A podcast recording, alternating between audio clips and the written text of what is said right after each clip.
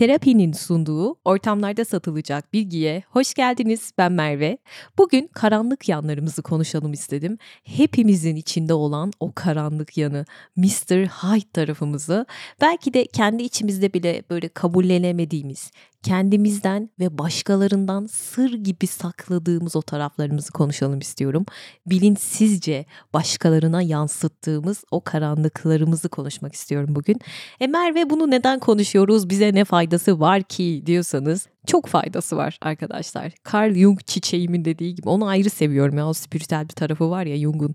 Diyor ki bir insan aydınlığı hayal ederek değil, karanlığın bilincine vararak aydınlanabilir. Bakın karanlığın bilincine vararak aydınlanabilir. Çok güzel, çok omelli bir söz.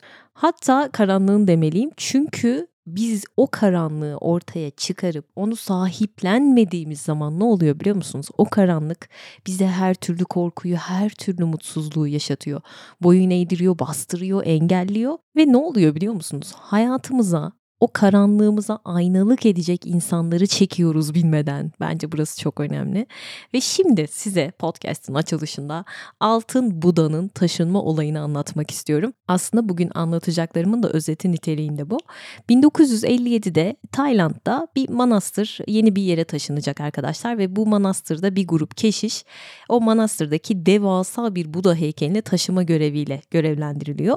E, bu taşıma işi sırasında da keşişlerden biri bu Buda heykelinde bir çatlak görüyor, keşfediyor. Ve bu heykele zarar vermemek için keşişler taşıma işini bir gün erteleme kararı veriyorlar. O gece keşişlerden biri dev heykeli kontrol etmeye gidiyor. Hani çatlak dedim ya bakmaya gidiyor. El fenerini alıyor ve heykelin üzerinde gezdirmeye başlıyor. Ve keşiş bir anda heykelin içindeki çatlaktan bir parıltının yansıdığını görüyor. Tabi hemen bir çekiç alıyor, bir keski alıyor, koşuyor böyle. Kilden yapılmış o dev Buda heykelini yavaş yavaş yontmaya başlıyor. Ve o kil parçalarını yonttukça Buda da giderek daha çok parlamaya başlıyor. Saatler süren hummalı bir çalışmadan sonra keşiş şaşkınlık içinde dizlerinin üstüne çöküp kalıyor. Çünkü o kilin altından ne çıkıyor biliyor musunuz? Devasa altından bir Buda heykeli çıkıyor. İşte Buda heykelinde olduğu gibi aslında bizim dış kabuğumuzda bizi dış dünyadan koruyor arkadaşlar. Ama gerçek hazinemiz nerede? İçimizde saklı. Hani Küçük Prens diyor ya çölü güzel yapan bir yerlerde su kuyusu saklıyor olmasıdır.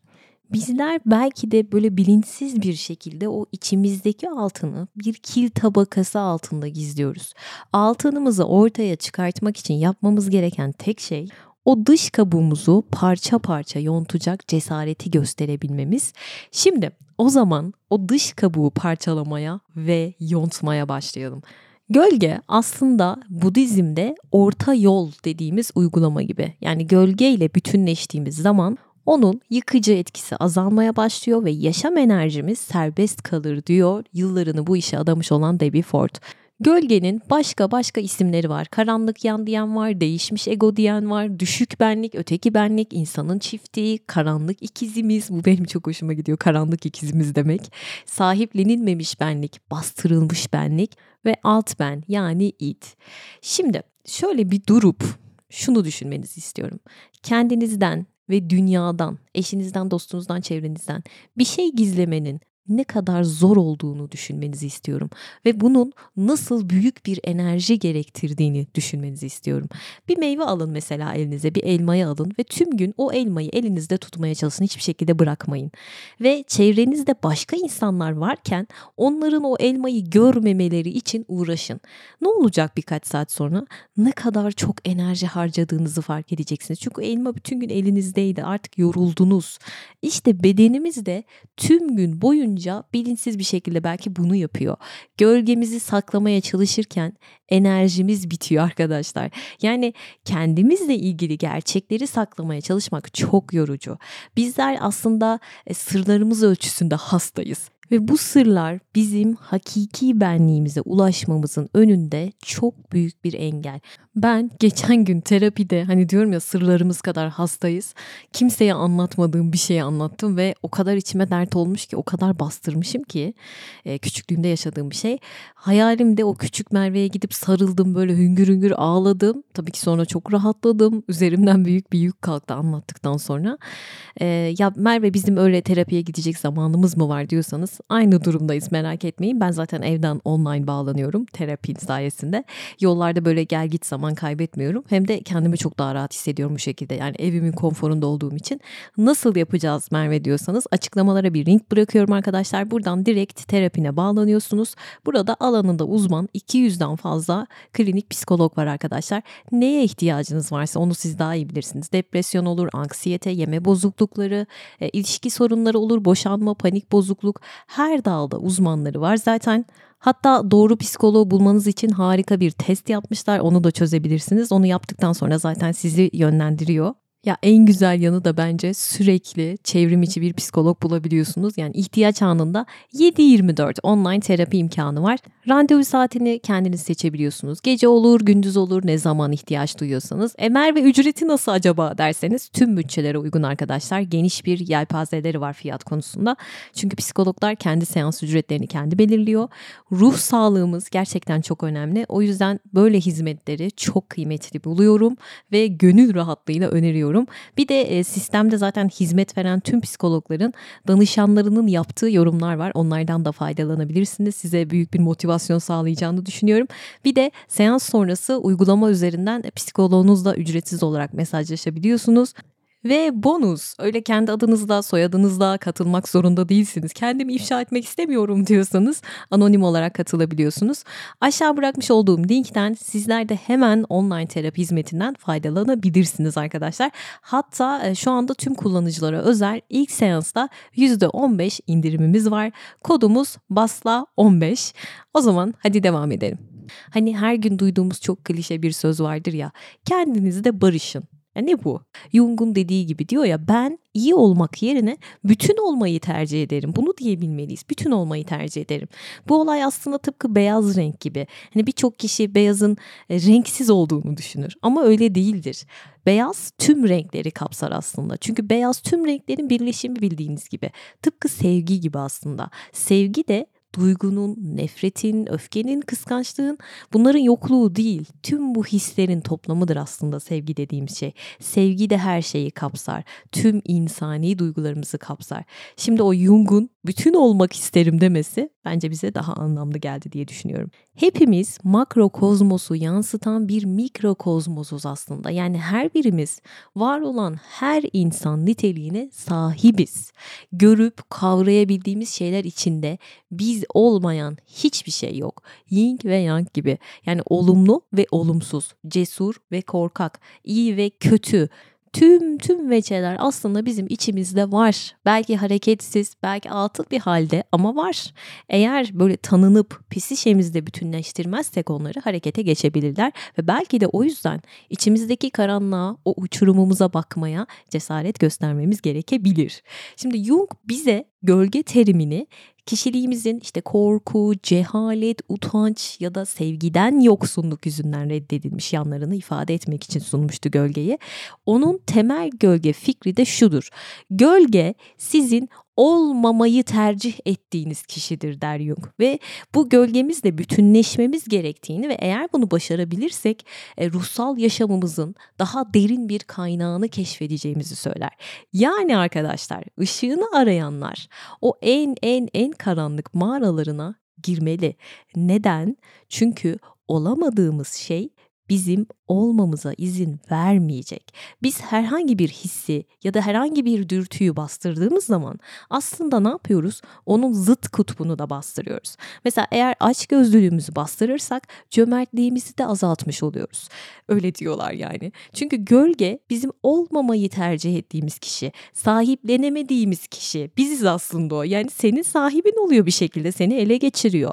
Direndiğimiz o şey her neyse varlığını gizlice ve ısrar ısrarla sinsi sinsi sürdürmeye devam ediyor.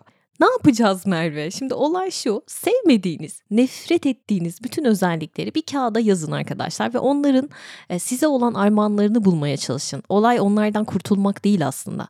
Bu veçelerimizin olumlu yanlarını bulmamız ve onları yaşamımızla bütünleştirebilmemiz. Hani her bir veçemizin olumlu ve olumsuz özelliklerini görüp savunma yapmayı bırakıp diğer insanlara onları özgür bırakabilmemiz gerekiyor. Amaç ne Merve? Bir bütün olmaya çalışmak. Yani olumlu, olumsuz, iyi, kötü ama neticede ne? Bir bütün. Jung'un dediği gibi altın karanlıkta bulunur. Yani gölge bizim aslında sırtımızda taşıdığımız görünmez bir çanta.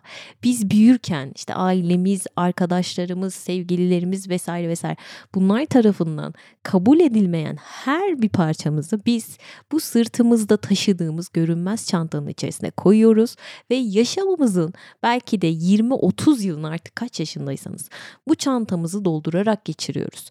Aslında tüm sözde hatalarımız, kendimizle ilgili hoşlanmadığımız her şey bizim en değerli niteliklerimiz. Yeter ki onları, gölgelerimizi doğru kullanmayı bilelim. Ama kendimizi aldatmadan, kendimizi yanıltmadan her şeyiyle olduğumuz gibi yüzleşecek cesarete sahip olduğumuz zaman olaylardan başarıya götürecek yolu gösteren bir ışık gelişecektir diyorlar. Peki Merve biz bu gölgelerimizi nasıl bulacağız? Bir söyle bana. Şimdi gölgelerimizin pek çok yönü var. Korkulu, öfkeli, bencil, kinci, kurnaz, tembel ne aklınıza geliyorsa kontrol manyağı, saldırgan, çirkef, bayağı, değersiz, zayıf, eleştiren, yargılayan bir ton liste var bu uzar gider. Öyle olmadığımızı iddia edeceğimiz şeyler listesi arkadaşlar. Ben şimdi desem ki ben böyle böyle değilim. Şöyle şöyle de değilim. Aa bu asla değilim dediğim şeyler var ya işte bu. Yani insanlara asla göstermek istemediğimiz, kendimizde nefret ettiğimiz her ne varsa onlar bizim gölgelerimiz.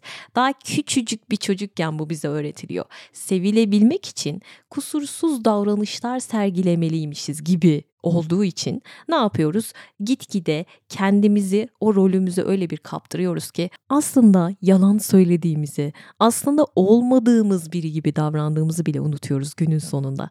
Kendimizi gizlemek, kendimizi kapatmak için o kadar çok uğraş veriyoruz ki bunun altyapısında da sevilme içgüdüsü var. Aman beni sevsinler. Ne oluyor? Kusurlarını dışa vuran birini gördüğümüz zaman dayanamıyoruz ya, çıldırıyoruz. İşte orada gölge tetikleniyor, ortaya çıkıyor. Şimdi kendinize şu soruları sorun. En çok neden korkuyorsunuz? Başkalarının sizinle ilgili en çok neyi keşfetmelerinden korkuyorsunuz? Kendiniz hakkında en çok neyi keşfetmekten korkuyorsunuz? Ve kendinize söylediğiniz, başkalarınıza söylediğiniz yalanlar var mı? Varsa bunlar ne? Bu soruları müsait bir zamanda yanıtlayın arkadaşlar. Şimdi gelelim en önemli kısmımıza gölgemizi bulmaya. Şimdi size projeksiyondan bahsedeceğim. Yani başkalarına yansıtma olayından bahsedeceğim. Bu çok önemli çünkü kendi bilinç dışı davranışlarımızı istem dışı olarak başkalarına yansıttığımızı söylüyor psikoloji. Küçük Prens diyor ya kendini yargılamak bir başkasını yargılamaktan çok daha zordur. Eğer kendini iyi bir şekilde yargılamayı başarırsan bu senin gerçek bir bilgi olduğunu gösterir. Şu an anlatacaklarım da yine bu minvalde olacak. Yani aslında olay şu. Kendi duygularımızın, kendi kişiliğimizin kabul edilmeyen, kendimizde eleştirdiğimiz yanlar var ya. Bunlar hakkında endişeye kapıldığımız zaman ne yapıyoruz?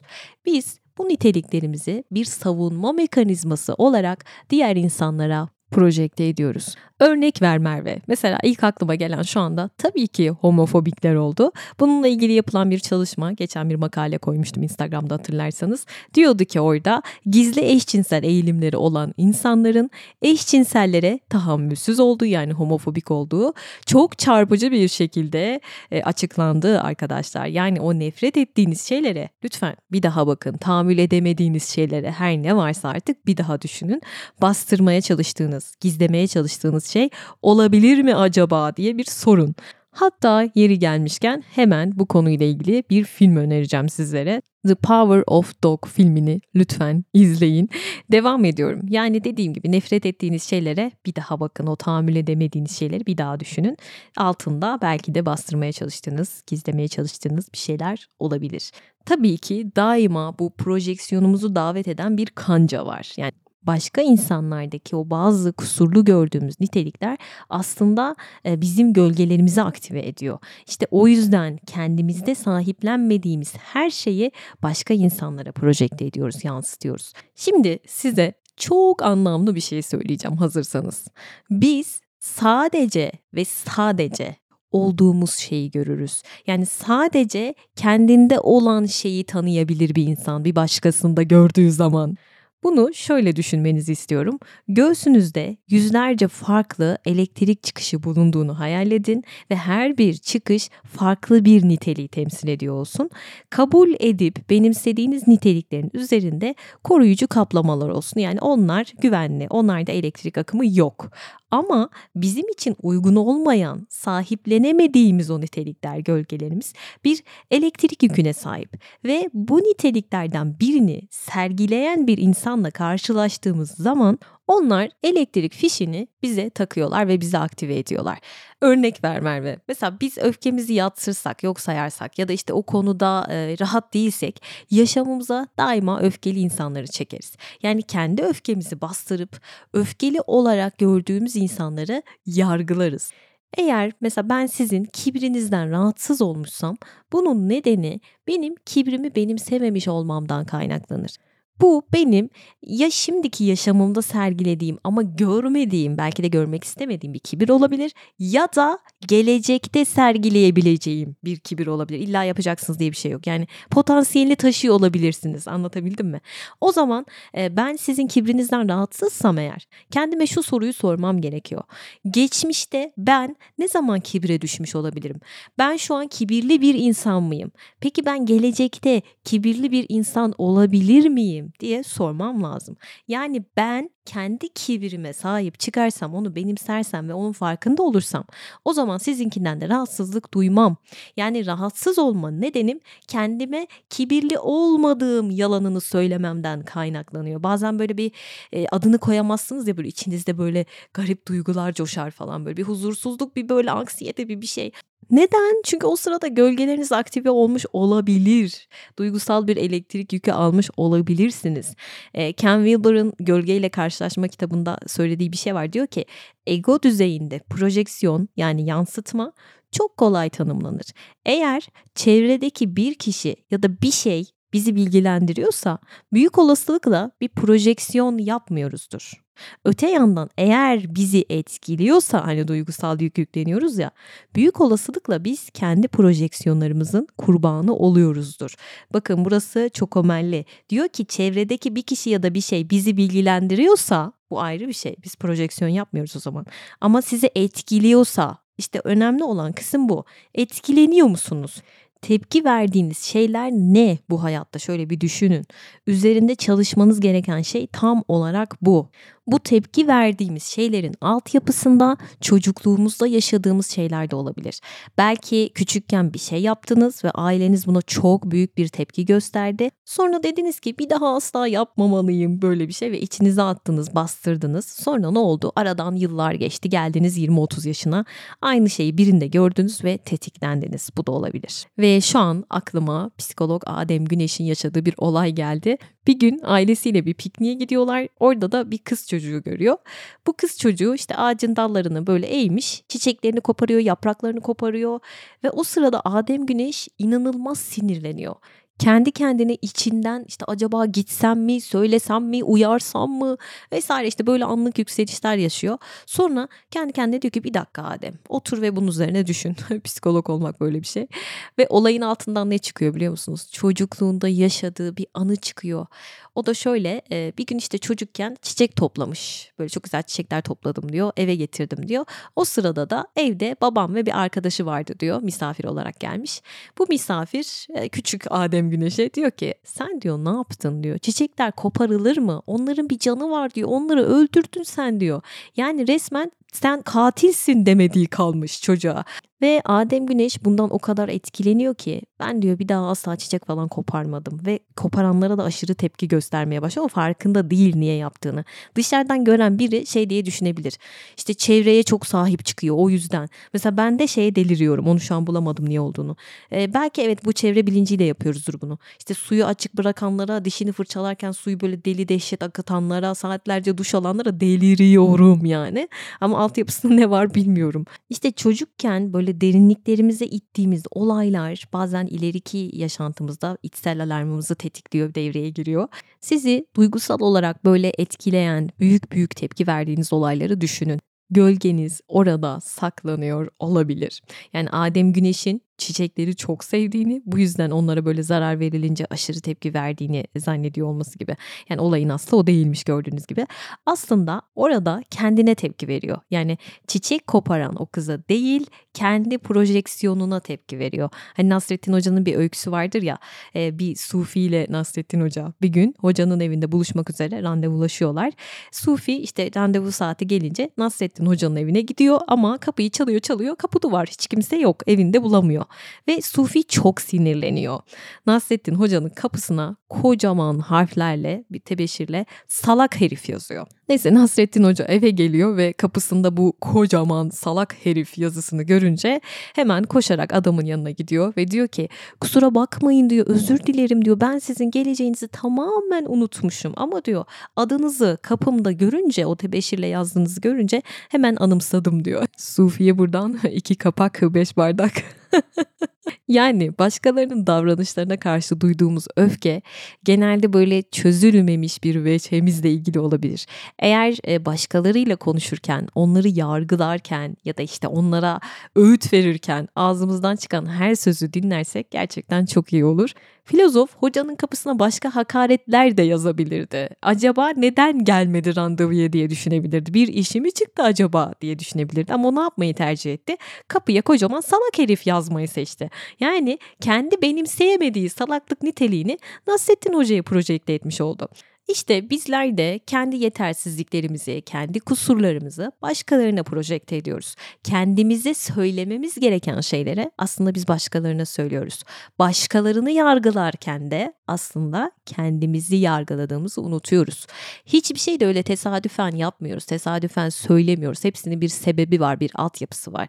Aslında biz daima kendimizle konuşuyoruz. Birileriyle konuştuğumuzu zannediyoruz ya. Hayır biz kendimizle konuşuyoruz.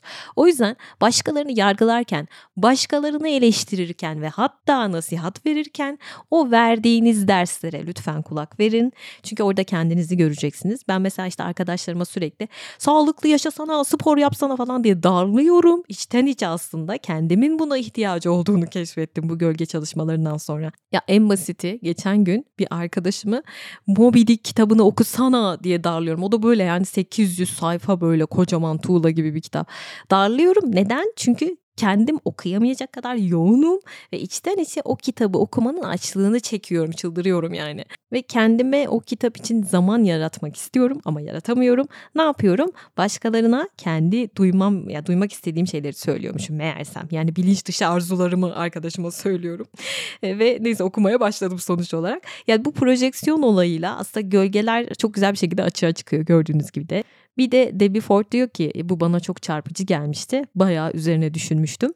Diyor ki insanların çoğu bazı bakımlardan anne babalarına benzemeye çalışmaktan hatta onlar gibi olmaktan kaçınır ve bunu gizler bastırır. Anneniz çok sert bir kadınsa siz çok yumuşak biri gibi olabilirsiniz. Eğer yoksul bir ailede büyüdüyseniz zengin olmak için çok güçlü dürtüleriniz olabilir. Ee, anneniz veya işte babanız çok otoriterse siz pasif bir karakter olabilirsiniz. Eğer anne ve babanız işte birbirlerine sadık bir çift değilse siz aşırı sadık biri olabilirsiniz. Bunu sonuna kadar savunan bir tip olabilirsiniz yapabilirsiniz. Yani işin özü şu ki anne ve babanıza karşı bir tepki olarak davranmak, tam tersini sergilemek davranışlarınızda çoğu kez aslında e, sadece bir şeyleri gizleyen bir maskedir diyor bu. Çok çok çarpıcı gelmişti bana e, ve çok doğru bence. Ve bir danışanın olayını anlatmıştı. Diyor ki bir danışanım vardı işte babası çok cimri olduğu için babasından nefret ediyordu. Kendisi hayatı boyunca ailesindeki herkese arkadaşlarına vesaire hep böyle hediyeler alan çok bonkör bir kadın. Arkadaşlarıyla yemeğe çıktığında bile hesabı daima o ödermiş. Yani anlayacağınız üzere cömertliğiyle gurur duyan bir kadın ve Debbie Ford diyor ki babanı bağışlaman gerekiyor. Kırgınlığını bırakman gerekiyor ki kendi cimrilik dürtünü sahiplenebilmen lazım. Ve e, bunu söyledikten sonra kadın tabii ki inanmıyor. Saçmalama diyor ben çok bonkör bir insanım. Sonra bir gün süpermarketten arıyor. Diyor ki ben diyor var ya birkaç kuruş tasarruf edebilmek için saatlerdir markette ürün bakıyorum. E, evet bir kaza düşünmeden e, 500 dolar veriyorum. Onu da veren benim ama bir kağıt mendilin hesabını yapan kişi de benim. Kuruş kuruş hesap yapan benim ve bir aydınlanma anı. Hani kadın aslında farklı bir biçimde olsa bile aynı böyle babası gibi cimri olduğunu fark ediyor marketteyken. Hani normalde har vurup harman savuruyor ya. Böyle çok ufak yerlerde çıkan bir cimriliği var ortaya. Ve enerjisinin çoğunu babası gibi olmamak için harcamış bir insan. Yıllardır o cimriliğini maskelemiş bir insan. E Merve bunu öğrendikte ne oldu? Yani cimriliğin böyle bir gölgenin bize ne gibi bir katkısı olabilir ki demiş olabilirsiniz. Benim podcastler de iyice şeye döndü. Kendim pişir kendin ye var ya kendim e, soruyorum kendim cevaplıyorum. Şöyle ki aslında o cimri yanı var ya onun işte geleceğini planlaması için, emekliliği için, birikim yapması için gereken bir şey. Yani bu danışan para biriktiremiyordu, böyle harburu parmağın savuruyordu. Neden? Babası gibi cimri olmamak için maskelemişti kendini. Ne oldu? Sonra o gölgesiyle, cimri gölgesiyle yüzleşti ve artık ne yaptı? Babasını kabule geçtiğinden sonra birikime başladı. Yani hoşlanmadığımız bir şey olmaktan kaçınmaya çalışırken gördüğünüz gibi kapanlara kısılıyoruz ve bütünlüğümüz bir şekilde dağılıyor, parçalanıyor. Hep de kötü şeylerden bahsettim. içimiz şişti ama şu da var. Biz başkalarına sadece olumsuz özelliklerimizi değil, olumlu özelliklerimizi de projekte ediyoruz. Yani çoğu insan başkalarına kendi dehalarını ve kendi yaratıcılıklarını, güçlerini ve başarılarını projekte eder arkadaşlar. Eğer siz başkaları gibi olmak istiyorsanız bunun nedeni aslında sizin de o potansiyeli taşımanızdan kaynaklanır. Yani onlar gibi olma yeteneği yeteneğinize sahipsinizdir. Buradan gelir. Eğer sürekli işte ünlü kişilerin bu bir yazar olur, bir müzisyen olur, filozof olur artık her kimse hayatlarını ve biyografilerini okuyorsanız, araştırıyorsanız yani en çok kimi stalkluyorsanız, takip ediyorsanız, dinliyorsanız hep diyorum ya aslında onların o sevdiğiniz parçalarını kendi içinizde taşıdığınızdan mütevellit. Yani benim biyografi podcastlerimi öylesine yaptığımı ben düşünüyordum. Hani işte öylesine çektiğimi falan sanıyordum ama Stefan Zweig'la başlamıştım zaten ilk biyografiye. Sonra düşündüm işte bu gölgelerle uğraşırken falan dedim ki yani ben bunları öyle alelade çekmiş olamam. Hangi parçamı görmüş olabilirim diye düşündüm. Sonra e, işte Zweig'la başladığım için onun kitaplarında böyle özellikle işte hani diyorum ya biyografi kitaplarını çok seviyorum diye. Detaycılığı Zweig'ın çok hoşuma gidiyor. Yani çok güzel anlatıyor. Çok hoşuma gidiyor. Çünkü ben de detaylarda boğulan bir tipim. Onun o yazılarındaki ruhuma dokunuş biçimi beni çok e, harekete geçiriyor. O naifliği çok güzel. Sonra işte Oscar Wilde yapmışım. Onun o sivri dilini çok seviyorum. Kıvrak zekasını, duygularını asla saklamamasını, aşkını uçlarda yaşamasını, sürünse bile o inandığı hayat için mücadele etmesini seviyorum. E Neşet biyografisi yapmışım zaten onu anlatmaya kelimeler yetmez eşsiz, güzel ruhlu adam. Yani onun da işte din, dil, ırk ayrımı yapmadan tüm insanlığı kucaklaması, o umudu, o sevgisini seviyorum. İnsanlığını seviyorum Neşet Ertaş'ın. Kalbinin güzelliğini, alçak gönüllülüğünü seviyorum. Muhtemelen o yüzden yaptım. Ben de harekete geçirdiği duygu bu. İşte Marilyn Monroe yapmışım. Muhteşem imajının arkasında aslında e, çok zeki bir kadın Marilyn Monroe ama işte aptal sarışın diyorlar hiç alakası yok. Çok ters köşe bir kadın. Küllerinden doğan bir kadın.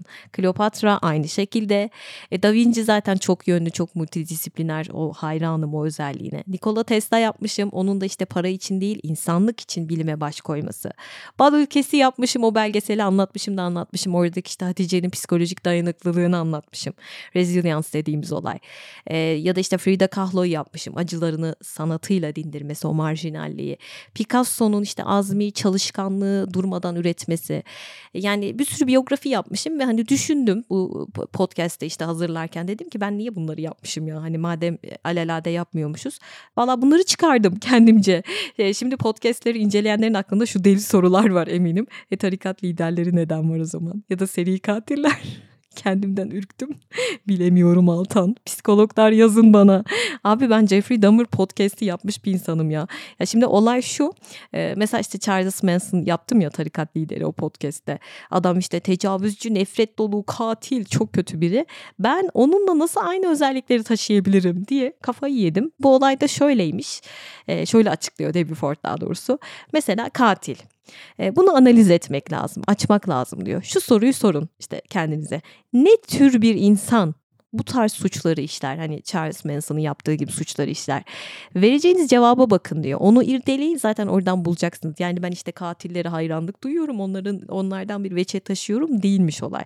Size duygusal bir enerji yükü veren o nitelikleri bulmanız gerekiyor. O fişi prize taktıran şey ne? Tarikat liderleri içinde ben şu sonuca vardım neden yaptığımı. Çünkü ben işte e, onları anlatmakla başlamıştım bu podcastlere. Şundan dolayı insanları inanılmaz derecede etkileyebiliyorlar. Hani bu özelliklerinden dolayı ben de bir duygu harekete geçirmiş olabilirler. Benim keşfim bu kendimde. Bilemiyorum Altan dediğim gibi. Ama dediğim gibi yani bir insan e, bir başkasının olumlu ya da olumsuz davranışından duygusal olarak etkileniyorsa orada bir projeksiyon kesim vardır. Çünkü insan ne demişler insanın aynasıdır. O yüzden hayran olduğunuz kişileri bir düşünün derim. Çünkü onlarda hayran olduğunuz şey aslında kendinizde olan bir parçanız. Atıyorum Martin Luther King. Onun cesaretine hayransınız diyelim. Bunun nedeni hayatınızda ifade etmeye muktedir olduğunuz bir cesaret görmenizden kaynaklanıyor olabilir. O zaman ne yapıyoruz arkadaşlar? Başka insanlar hakkındaki yargılarımızı gözlemliyoruz. E, o kişilerde bizi rahatsız eden kısımları düşünüyoruz. Hatta yazıyoruz. Size yakın olan arkadaşlarınız da olur. İşte onlarda sevmediğiniz şeyler, eleştirdiğiniz, yargıladığınız şeyler olur. Millete verdiğiniz ayarlar, öğütler bunları da yazın. Acaba ben bu öğütleri aslında kendime söylüyor veriyor olabilir miyim diye düşünün. Ve e, gerçek benliğimizi ortaya çıkarmaya çalışalım. Çünkü olmaya muktedir olduğumuz kişiyi ortaya çıkarabilmek için olduğunuzu sandığınız kişiye meydan okumanız gerekiyor diyorlar. Neden? Çünkü benliğimizi gerçekten tanıdığımız zaman artık o kabuğumuzun bizi böyle korumasına gerek kalmaz. O kilden kabuk bahsetmiştim ya. Maskemiz düşer ama bu acı veren bir düşüş olmaz. Ve en önemlisi başkalarından daha fazlaymış gibi ya da işte daha azmış gibi görünmeye çalışmayız. Dünyadaki herkesle eşit gibi oluruz, bütünleşiriz. Kabuğumuz bizim ego idealimizden yaratılmıştır. Ego başkalarından farklı görülen benliktir. Ruh benliği ve başkalarını birleştirip bir kılar. O yüzden ruhla benlik birleşirse ne olur? Kendimiz oluruz. Bu çok önemli. Ve çoğu insan kendi kendisine karşı dürüst olmayı istemediği için ne yapıyor? Gölgesini ortaya çıkartma konusunda ilerleyemiyor. Çünkü ego kontrolü yitirmeyi sevmez. Bizler iyi ve kötü tüm veçelerimizi kabul ve tasdik ettiğimiz anda egomuz savaşı kaybedecektir ki ego bizim sahte ve cehaletten ötürü üstlendiğimiz bir kimliktir arkadaşlar. O zaman ego gerçek kimliğimizin doğru bilgisinden yoksun olmamızdan kaynaklanır ve onun neticesidir. Yani bizi tıpkı böyle bu kalemun gibi, bu kalemun, bu kalemun gibi sahtekar bir benliğe iter arkadaşlar. Merve ben kendimde gölgemi hala göremedim diyorsanız gidin arkadaşlarınıza sorun abi. Deyin ki benim en sevdiğim, en sevmediğin özelliklerim ne? Dürüst olun deyin. Söyleyin, yüzüme yüzüme söyleyin. Şunu bir yüzüme yüzüme söylesene diyor ya Soner Sarıkabadayı. Belki çok canınız yanacak ama şöyle bir şey var. Canınız yanıyorsa zaten orada bir sıkıntı var demektir. Eğer yanmıyorsa canınız, o sözlere böyle pek aldırış etmiyorsanız zaten doğru değildir. Kendinizi aldatmıyorsunuzdur yani diyorlar. Başka ne yapabiliriz? Mesela yüksek sesle ben nokta noktayım burayı doldurun. Ee, bu da biraz saçma oldu. Şöyle yani hiç hoşlanmadığınız böyle tepki duyduğunuz sözcükler vardır ya. İşte ben aç gözlüyüm, ben sahtekarım, ben hırsızım, ben dolandırıcıyım, ben cimriyim, ben aşırı iffet taslayan biriyim gibi gibi gibi bu boşlukları doldurun. Ve bunları söylerken işte ben böyleyim, ben böyleyim derken duygusal bir yük hissediyor musunuz? Orada bir sıkıntı var mı? Ona bir bakın. Veya şunu düşünün işte yarın gazetelerde e, manşet olacaksınız. Hakkınızda bir yazı çıkmış diyelim ki. Hakkınızda söylenmesini istemeyeceğiniz o beş şey nedir? Bunları yazın bulun yani. Hani ne yazsa böyle çıldırırsınız onları bir düşünün. Sonra bir sorun kendinize doğru mu bu ya ben böyle biri miyim diye sorun. Bir de çok çarpıcı bulduğum bir detay var. Eğer e, kabul etmediğiniz bir gölge varsa hayatınıza hep bunu yapan insanları çekiyor musunuz? Çünkü evren size sizin gerçekte kim olduğunuzu göstermek istiyor olabilirmiş. Bir Jung analizcisi olan James Baldwin diyor ki insan başkalarında sadece kendisinde yüzleşebildiği şeylerle yüzleşebilir. Ve psikosentezin kurucusu Roberto Assagioli şöyle diyor. Biz benliğimizin özdeşleştiği her şey tarafından yönetiliriz. Biz özdeşleşmeyi bıraktığımız her şeyi yönetip kontrol edebiliriz. Bence şahane bir söz. Şimdi arkadaşlar size çok sevdiğim bir imgeleme yaptıracağım. Bunu arkadaşlarıma yaptım. Harika oluyor gerçekten. Çıkıyor ortaya gölgeleri. Şimdi hazırsanız gözlerinizi kapatın ve kocaman bir otobüs canlandırın gözünüzde. Kocaman bir otobüs. Ve bu otobüsün koltuklarında oturan kişileri hayal edin tek tek. Kafanızdan hayali karakterler oturtturun. Bazısı yaşlı olsun, bazısı genç olsun. Lütfen hayal edebileceğiniz her çeşitte insan koyun o otobüse. Belki gerçek hayatta görseniz böyle yolunuzu değiştireceğiniz türden insanlar da olabilir. Her şey olabilir. İşte bu yolcuların her biri sizin bir veçenizi temsil ediyor arkadaşlar ve hepsi oradaydı. Her biri kendisine has bir şey sunuyordu. Eğer onlarla yüzleşip bilgeliklerine kulak verebilirseniz gölgenizin armağanlarını alabilirsiniz. Şimdi o otobüsten alt kişiliklerinizden biriyle inmenizi istiyorum. Asla istemediğiniz bir yolcu olsun. Hani doldurdunuz ya otobüsü asla asla istemeyeceğiniz bir yolcuyu tutun elinden ve aşağı inin hayalinizde. Şimdi onu tarif edin kendi kendinize. Nasıl biri o? Mesela işte Debbie Ford e, şöyle diyor. Ben çok şişman, çok kısa boylu, böyle seyrek saçlı, çok bakımsız 60 yaşlarında bir kadınla indim. Aşırı derecede sigara kokuyordu, saç spreyi kokuyordu, yırtık çorapları vardı. Hayalindeki yolcu buydu alt benlik. Onunla indi. Peki ondan öğreneceği şey neydi? Şuydu. İnsanları dış görünüşüne göre yargılamaması gerektiğini.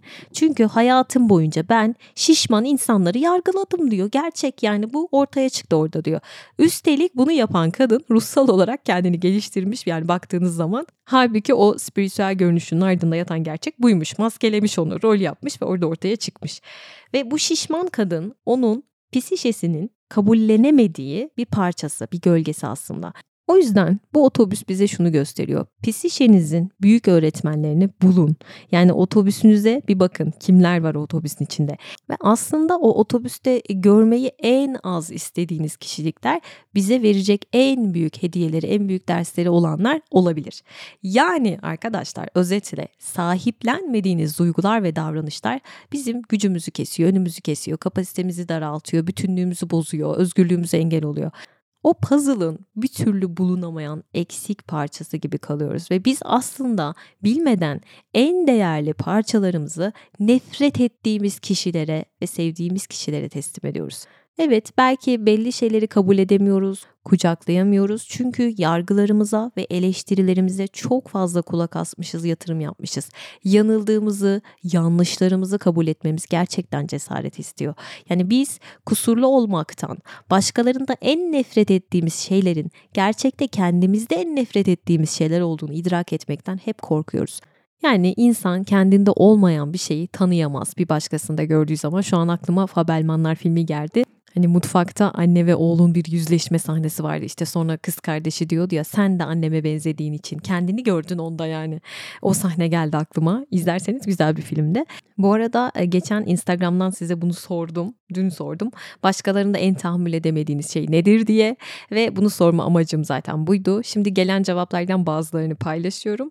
En fazla ön yargı, cahillik ve kibir gelmiş arkadaşlar. Bu üç, üçü çok fazla söylenmiş. Daha sonra saygısızlık, empati yoksunluğu, çok bilmişlik, yobazlık, ikiyüzlülük, hadsizlik, tembellik, narsistlik, yalan, e, materyalistik e, ve işte görgüsüzlük demişsiniz. Bunlar da bayağı gelmiş.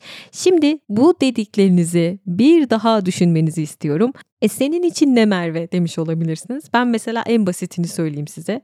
Belki çok komik gelecek ama geç uyanan insanlara aşırı ayar oluyorum. Böyle işte 1'e 2'ye kadar yatıyorlar ya. Çıldırıyorum. Ya çok saçma bana ne abi değil mi yatsınlar yani. Hani beni ilgilendiren bir durum yok ama işte duygularım orada aktive oluyor. Nedenini çözdüm tabii ki. Bu kadar işte okuyup araştırınca çocukluğumla alakalı bir durum çıktı altından. Zaten her taşın altından çocukluğumuz çıkıyor. Ha bir de ilişkilerde kıskançlık meselesi var. Gölgeler demişken oradan da bahsedeceğim. Şöyle ki e, karşınızdaki insana asla güveniniz yoksa bazı kadınlar bana mesaj atıyor işte her erkek aynı hepsinin köküne kibrit suyu falan diyorlar. Şöyleymiş aslında biz kendi güvenilmezliğimizi onlara projekte ediyormuşuz. Yani şu an kendini çok sadık ve çok güvenilir zannedenler üzüldü buna şu anda. İlla fiziki ihanetten bahsetmiyorum. Kafanızdan geçmesi bile sayılıyor. O zaman eğer daha fazla sevgi istiyorsak kendimizi daha çok sevelim. Eğer kabul edilmek istiyorsak önce kendimizi kabul edelim. Eğer kendinizi varlığınızın en derin yerinden severseniz ve sayarsanız evren de size aynı düzeyde sevgi ve saygıyı gönderecektir diye düşünüyorum. Joseph Campbell'ın dediği gibi diyor ya işte girmeye korktuğumuz o mağara umduğunuz hazineyi saklıyor olabilir. Bu sözü çok severim. Ve çiçeğim Jung'un dediği gibi bilinçaltı düşünceleriniz bilince çıkmadıkça karşınıza kader olarak çıkacak. Hayatınızı yönlendirecek. Size bu konuyla ilgili gölge yanlarımızı böyle daha iyi keşfedebilmemiz için bir takım sorular hazırlayacağım. Onları Instagram'a hikaye sabitleyeceğim. Onları cevaplarsanız daha kolaylaşacaktır işimiz diye düşünüyorum. Ve bu podcast'i John Wellwood'un şato benzetmesiyle sonlandıracağım. Çok güzel bir e, benzetme bu. İçimizdeki dünyayı tasvir etmek için kullandığı bir benzetme. Şöyle ki e, bir şato hayal edin arkadaşlar. Böyle uzun koridorları olan, binlerce odası olan muhteşem bir şatoda olduğunuzu hayal edin. Hayır o malum yer değil. Şatonun her odası mükemmel ve her odada bir armağan saklı. Her bir oda bir veçenizi temsil ediyor arkadaşlar. Ve tüm o mükemmel şatonun ayrılmaz parçası bu odalar. E, daha siz çok küçük bir çocukken bu şatonun her köşesini karış karış araştırdınız. Hiç yargılanmadan, hiç utanmadan ve daha doğrusu utandırılmadan e, korkusuzca her odanın mücevherini, her odanın gizemini araştırdınız ve her bir odayı sevdiniz, sahiplendiniz. Çünkü her oda kendine özgü ve benzersizdi. Şatonuz ışık, sevgi ve güzelliklerle doluydu ve sonra bir gün biri şatonuza geldi ve sizin e, odalarınızdan birinin kusurlu olduğunu söyledi kesinlikle sizin şatonuza yakışmadığını söyledi. Hatta dedi ki eğer kusursuz bir şatoya sahip olmak istiyorsan lütfen o odanın kapısını kilitle ve bir daha asla açma dedi. Siz de sevilmek, kabul görmek istediğiniz için hemen o kapıyı kapattınız ve zaman içinde siz büyüdükçe yeni yeni insanlar gelmeye başladı şatonuza ve hepsi odalarınızla ilgili kendince bir yorumda bulundu ve siz de yavaş yavaş onların beğenmedikleri odaların kapılarını kapattınız, kilitlediniz. O odaları ışıksız bıraktınız. O odaları karanlığa gömdünüz ve bazen başka şatolar gördünüz. Bu şatolar sizin odalarınıza benzemeyen odalara sahipti ve yine şatonuza gelip odalarınızı kapattınız. Siz toplumun ölçütlerine, ailenizin ölçütlerine ya da kendi idealinize uymayan her odanın kapısını tek tek kapattınız ve kilitlediniz.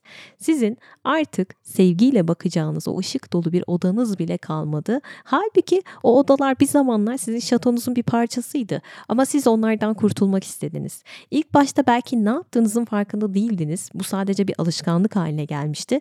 Herkes size muhteşem bir şatonun nasıl görünmesi gerektiği konusunda farklı farklı mesajlar veriyordu ve siz tüm şatonuzu seven, o iç sesinize güvenmek yerine onlara kulak vermeyi tercih ettiniz ve artık küçücük bir odada yaşamaya mahkumdunuz.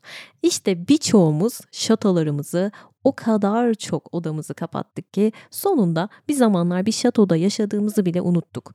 Küçük, iki gözlü, her yeri yıkık dökük, virane bir evde yaşamaya muhtaç olduğumuzu düşünür bir hale geldik.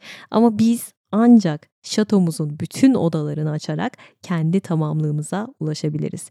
İçsel evrenimizi araştırıp keşfetmemiz ve sahiplenmediğimiz her şeyi yeniden sahiplenmemiz gerekiyor. Hepimizin şatolarına tekrar geri dönmesini diliyorum arkadaşlar. Bütün kapıları açmaya ve gölgelerimizle yüzleşmeye ihtiyacımız olduğunu düşünüyorum. Beni Instagram'da takip etmek isteyenler için adresimi aşağı bırakıyor olacağım. Terapinin sunduğu ortamlarda satılacak bilginin sonuna geldik. Açıklamalara bırakmış olduğum linkten sizler de online evinizin konforunda terapi hizmeti alabilirsiniz. Kim bilir belki de gölgelerinizi bu şekilde keşfedebilirsiniz. Gölgelerin gücü adına